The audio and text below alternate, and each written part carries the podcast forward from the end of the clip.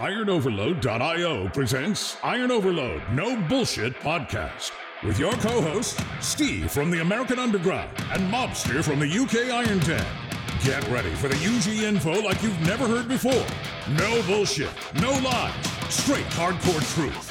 A bodybuilding podcast like you never heard before. And here we go 10, 9, 8, 7, 6, 5, IronOverload.io Hardcore, episode 63. Where today we're going to talk about healing peptides. We're going to talk about BPC 157 and TB 500, how to use. So, a lot of people ask me all the time how to use these. Um, injuries, nagging injuries over time becomes a pain in the butt. And we want, we definitely want to be able to heal ourselves. We pound our body into the dirt when we train we do weight training, we do cardio. You know, it hurts. A lot of people out there they do boxing and martial arts and, and all kinds of little activities and sports, basketball, football, soccer. You get little nagging injuries. So BPC and TB 500, they're really good uh, when it comes to injury repair and healing. They're also good for endurance as well. We'll talk a little bit about that as well because TB 500 can can do other things besides just healing. So, yeah. So first off, peptides. So peptides basically they are being sold now. Um, any major source out there, if you come on on the forums, Iron Overload, you check out the sources in the banners. Pretty much all the sources are selling peptides nowadays. So a lot of people like to use peptides. They like to use them by themselves. They like to use them stacked. And these peptides are basically going to be a white powdery substance inside a vial. And you're basically going to order the peptides. It's going to get delivered to you.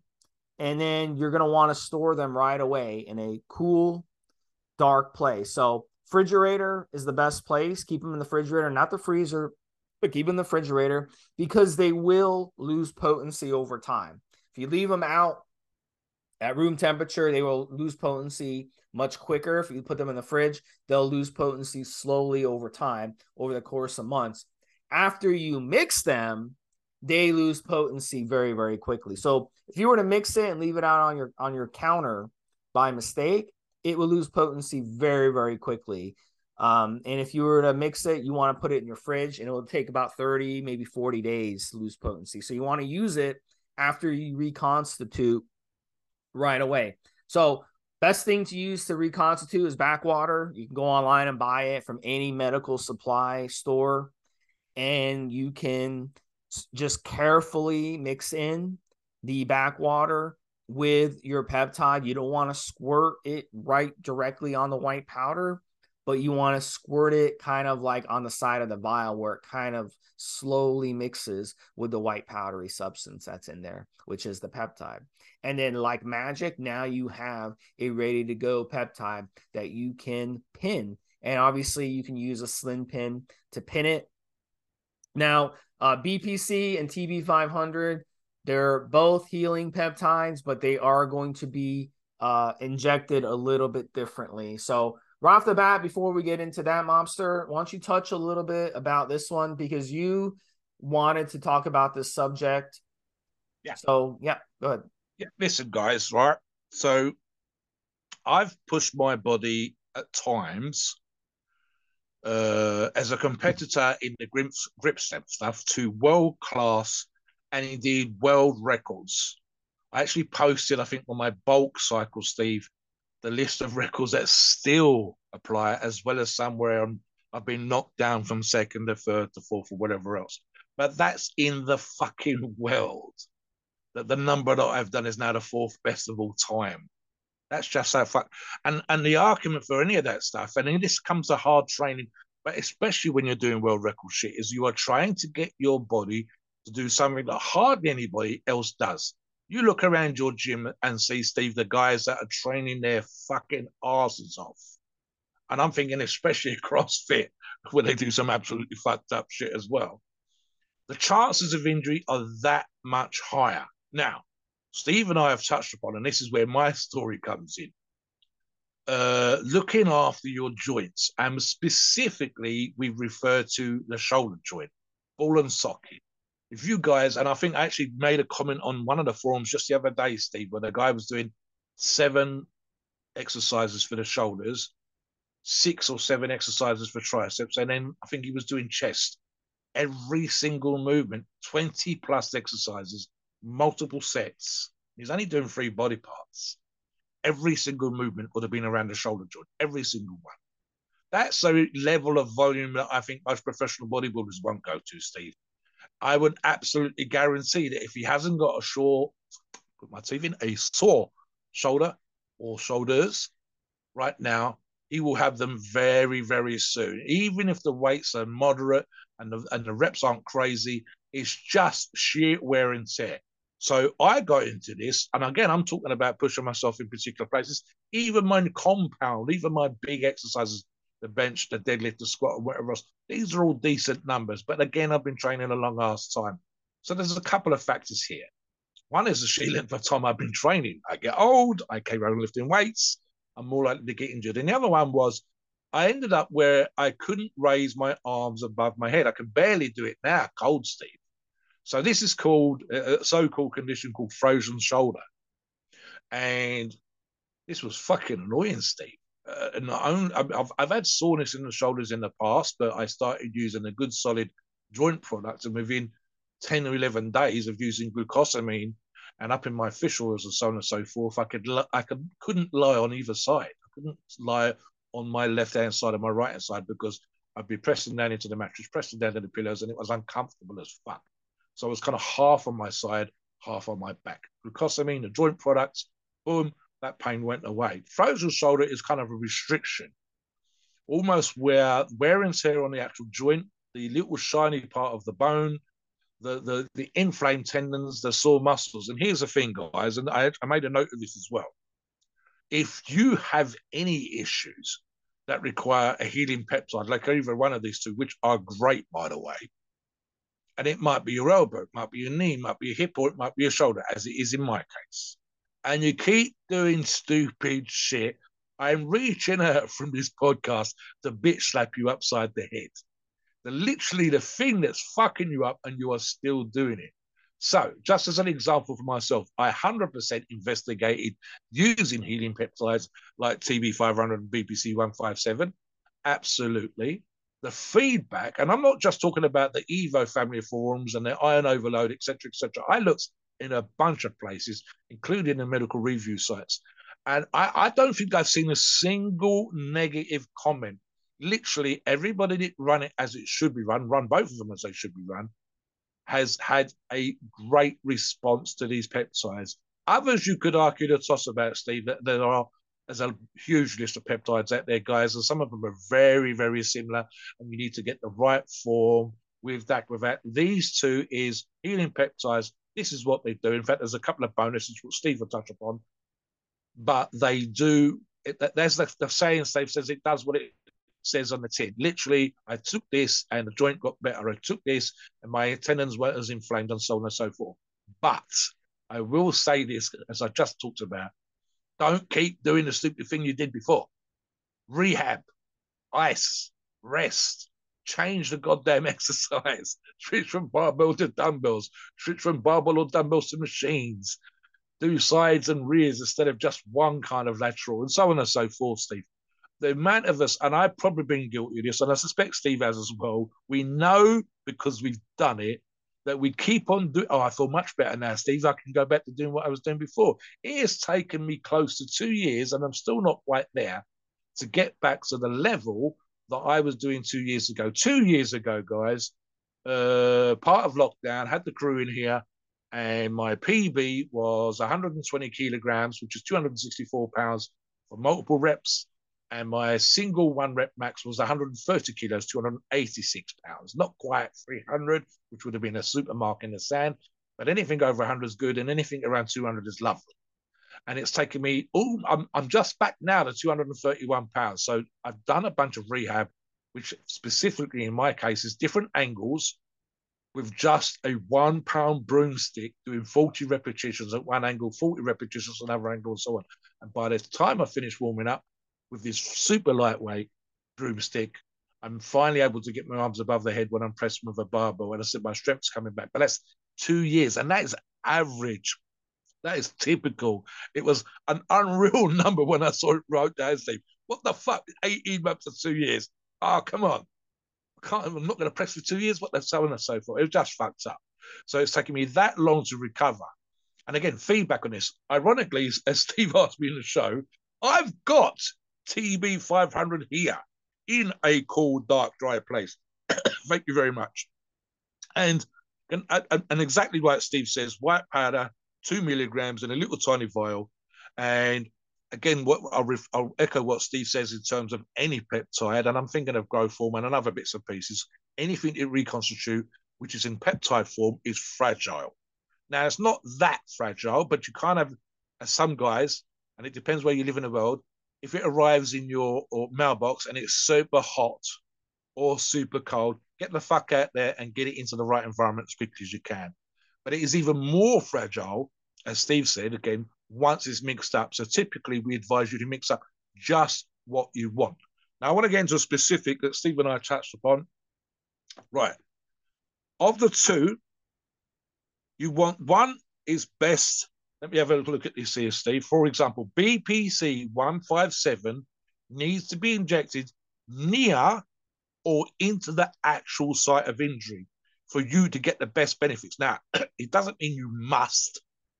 If it was, you could inject it into your arm if it was a delt injury or, or shoulder injury, but it is a lot better and a lot more chances of healing and giving you the results you're looking for if it's close to or actually site injected, as close as you can to that tendon, as close as you can to the muscle, as close as you possibly can to the site of injury.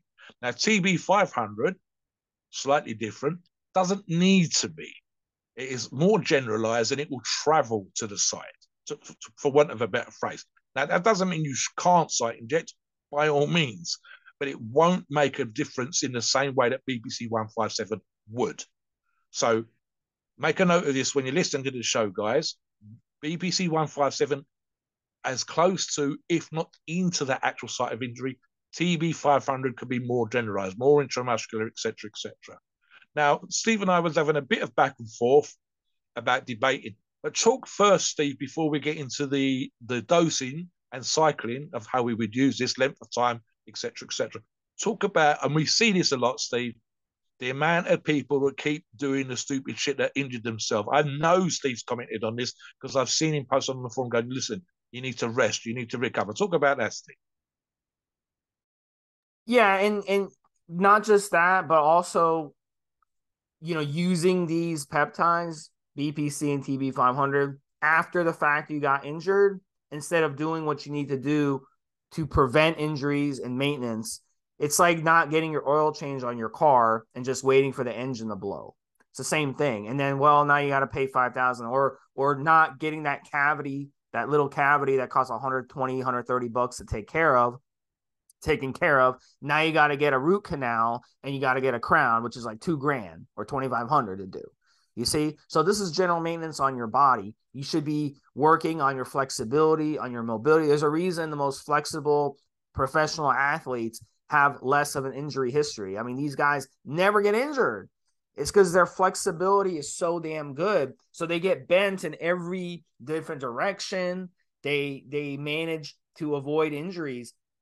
Where other guys get bent a certain way and they're like out for the year. They blow out an Achilles, they blow out an ACL, whatever, because they didn't keep up with their maintenance. They don't keep out with their conditioning. We see guys hold out in the NFL until the season starts and they then they get back on the field at the last minute and then they get injured. Why? Because they didn't build up their conditioning during mini camp and training camp and preseason. So it's the same thing. You have to keep up with your conditioning. You have to keep up with your flexibility, with your mobility. That's how we avoid injuries. Waiting till, oh my God, I get an injury. And now, oh, now I'm going to use BPC and TB 500 might not be the best strategy. May want to use these at, at a maintenance dose beforehand. So let's get into that. First off, I've noticed a lot too with BPC is now they have different options where they have a liquid spray. You can either and you can spray it orally, either up your nose or down your or down your your mouth, whatever. They have that available. I have not personally tried that. I personally would not trust it to be as effective as injecting the peptide personally, but it doesn't mean that it won't work.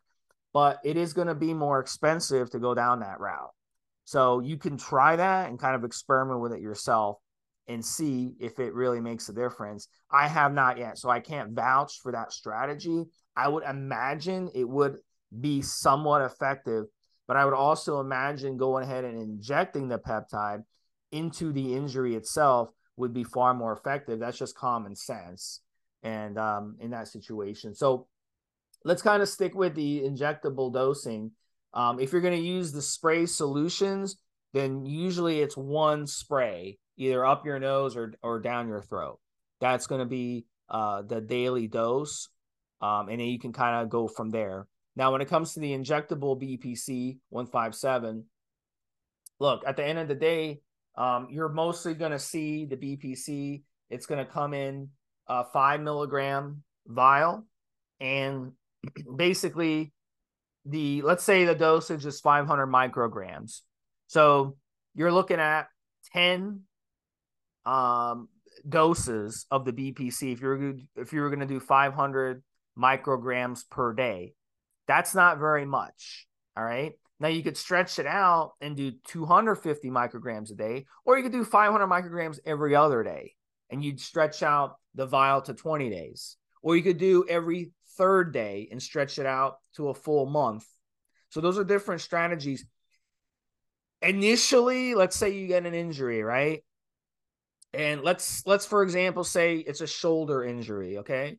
You have a shoulder injury, maybe a little tear in your shoulder the BPC, you want to basically take a needle and you want to basically extract the peptide into the syringe and you want to put the BPC as close to that injury as possible. So if it was a shoulder, for example, I'd be using a 25 gauge needle. So I load up the syringe and I would use that thick 25 gauge needle to get deep into that shoulder muscle as close to where that injury is derived from as possible without hitting a vein, without you know causing any time not going through a bone or something, obviously. But you want to get it close to in, deep and as close to injury as possible, and go ahead and pin it into that muscle. Now you can use a slim pin if the slim pin's going to allow you to get close to that injury as well. You can use like a 29 gauge slim pin, that would be fine too. But a 25 gauge one inch needle would get deeper, obviously, and get closer to that injury in that situation. So it just depends on the injury. So look, the dosage at the end of the day, you want to go higher when you first, like the first few weeks are using it. You want to go a little higher. So if you can get 500 micrograms a day, that's wonderful. If it's not economically possible, do 500 micrograms every other day, or you do 250 micrograms a, a day. You know, either one of those strategies would work fine.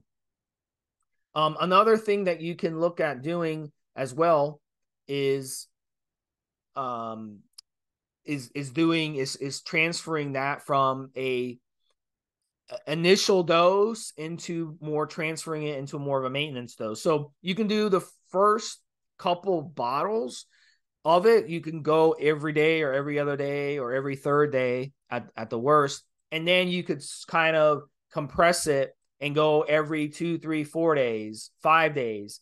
And then you can go every, you know, twice a week and then a couple, you know, another, another month later, you can go to once a week.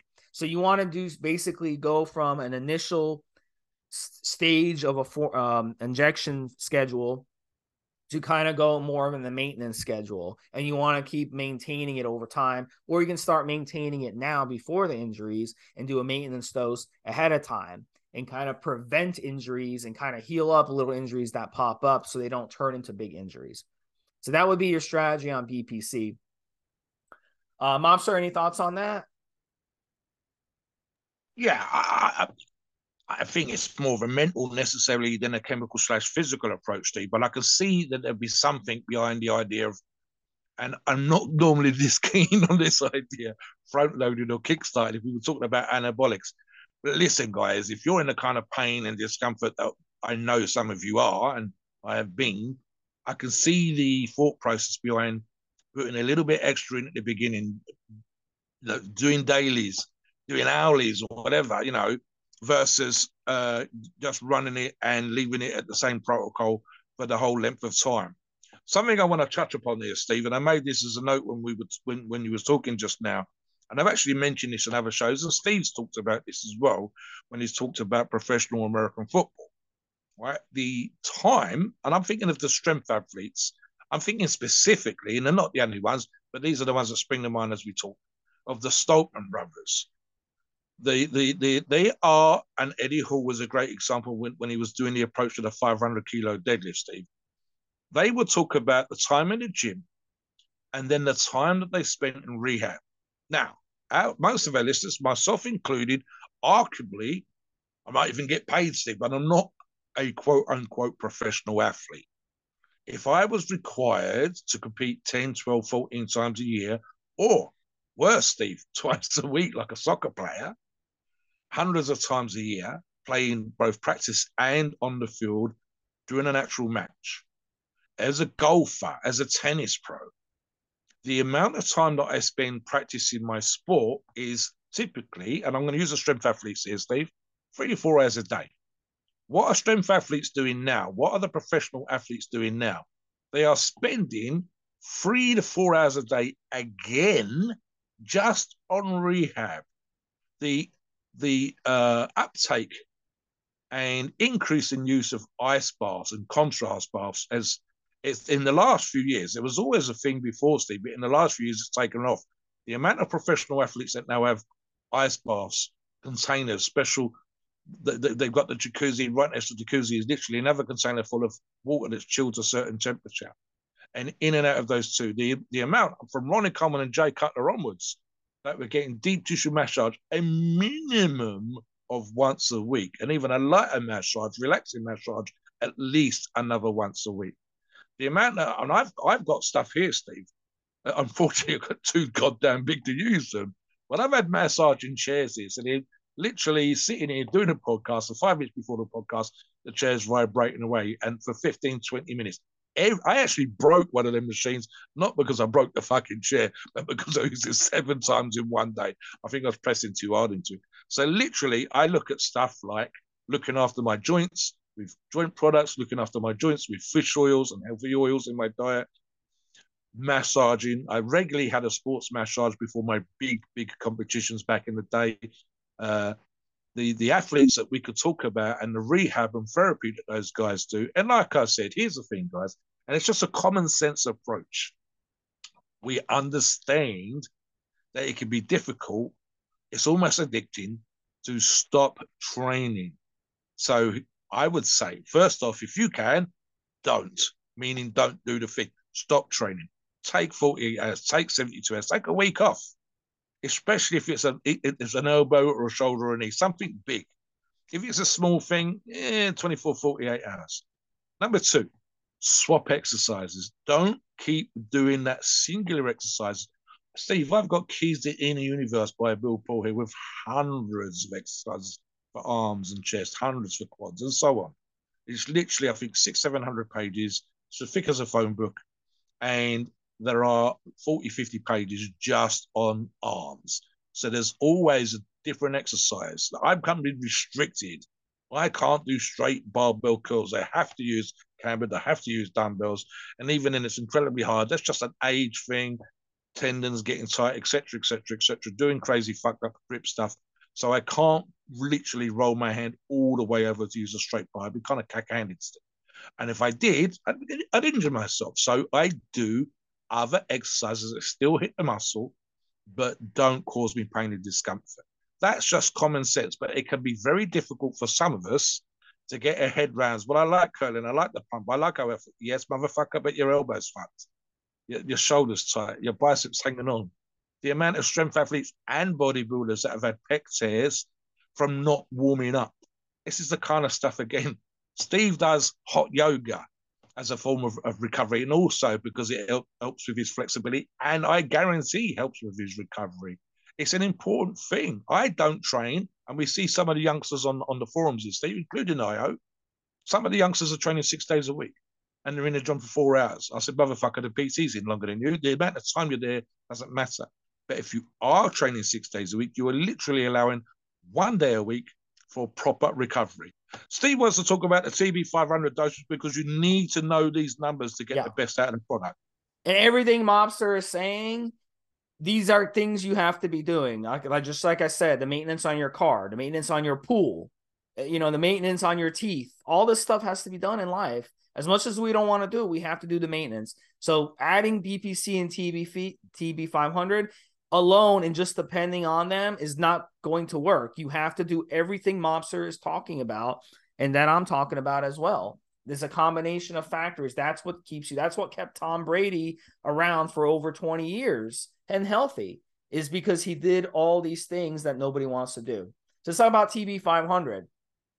Now, TB 500 typically is sold in either two milligram or five milligram vials. I've seen some sources now do 10 milligrams which is pretty cool because you could save a little money when you buy a 10 milligram uh, vial of it.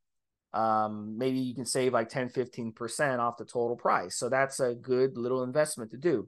Now, just like the BPC, you want to you want to do a loading phase with the TB 500 and then switch it to more of a maintenance phase. So initially, you would go with two milligrams every day, or you could do like two milligrams every other day or every third day, something like that.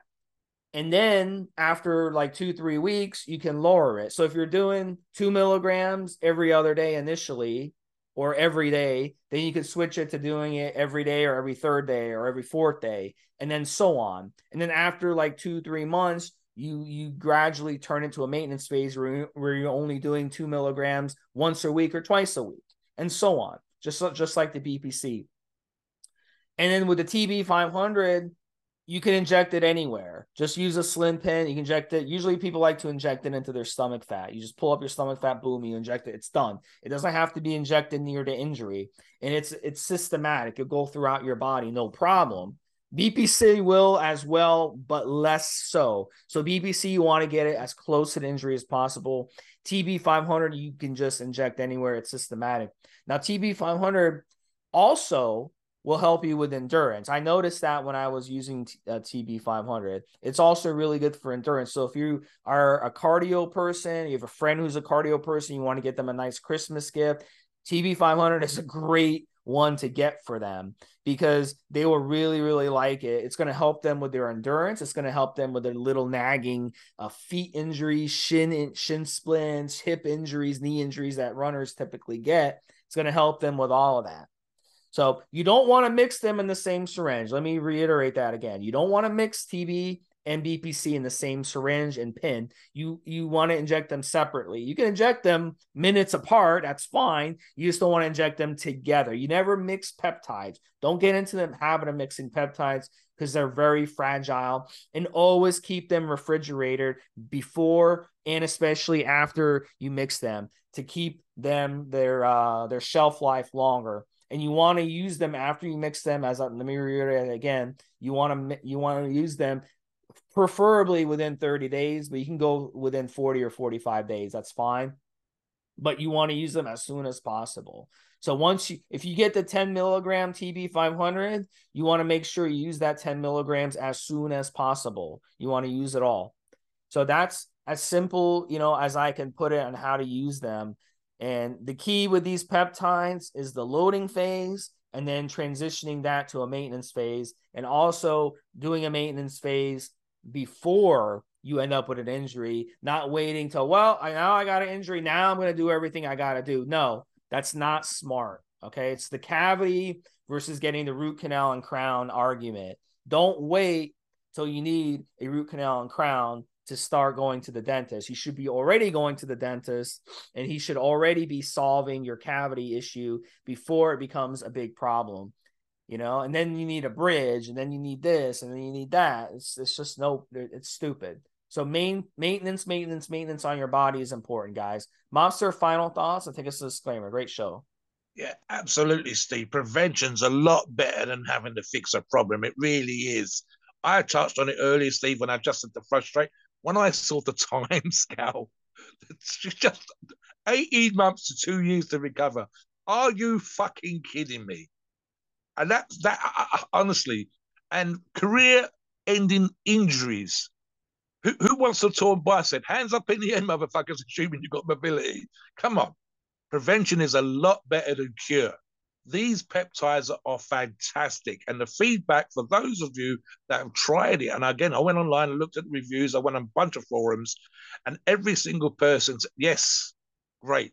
Pluses as well, over and above the healing part of it, but definitely that they felt something, there was an improvement. But prevention is a lot better than cure. Trust me on that one. I've just got wear and tear. It wasn't even a proper injury, Steve. Just sheer age and pounding the fuck on bench press and pounding the fuck on shoulder pressing and getting up to those kind of numbers and pushing my body to a place that was uncomfortable. So yeah, guys, honestly, take the advice and learn from top professional athletes that are competing just in strength sports on a regular basis at world class levels and earning a very nice living from it when they are spending as much time on rehab and recovery and these healing peptides, I guarantee it's in their stack somewhere, as they are on the training that's making them world class athletes to begin with.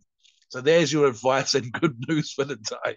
Please note we are not doctors and the opinions are ours. It's our view and based on our experience and views on the topic. And podcasts for informational purposes and entertainment only. The freedom of speech and the First Amendment applies.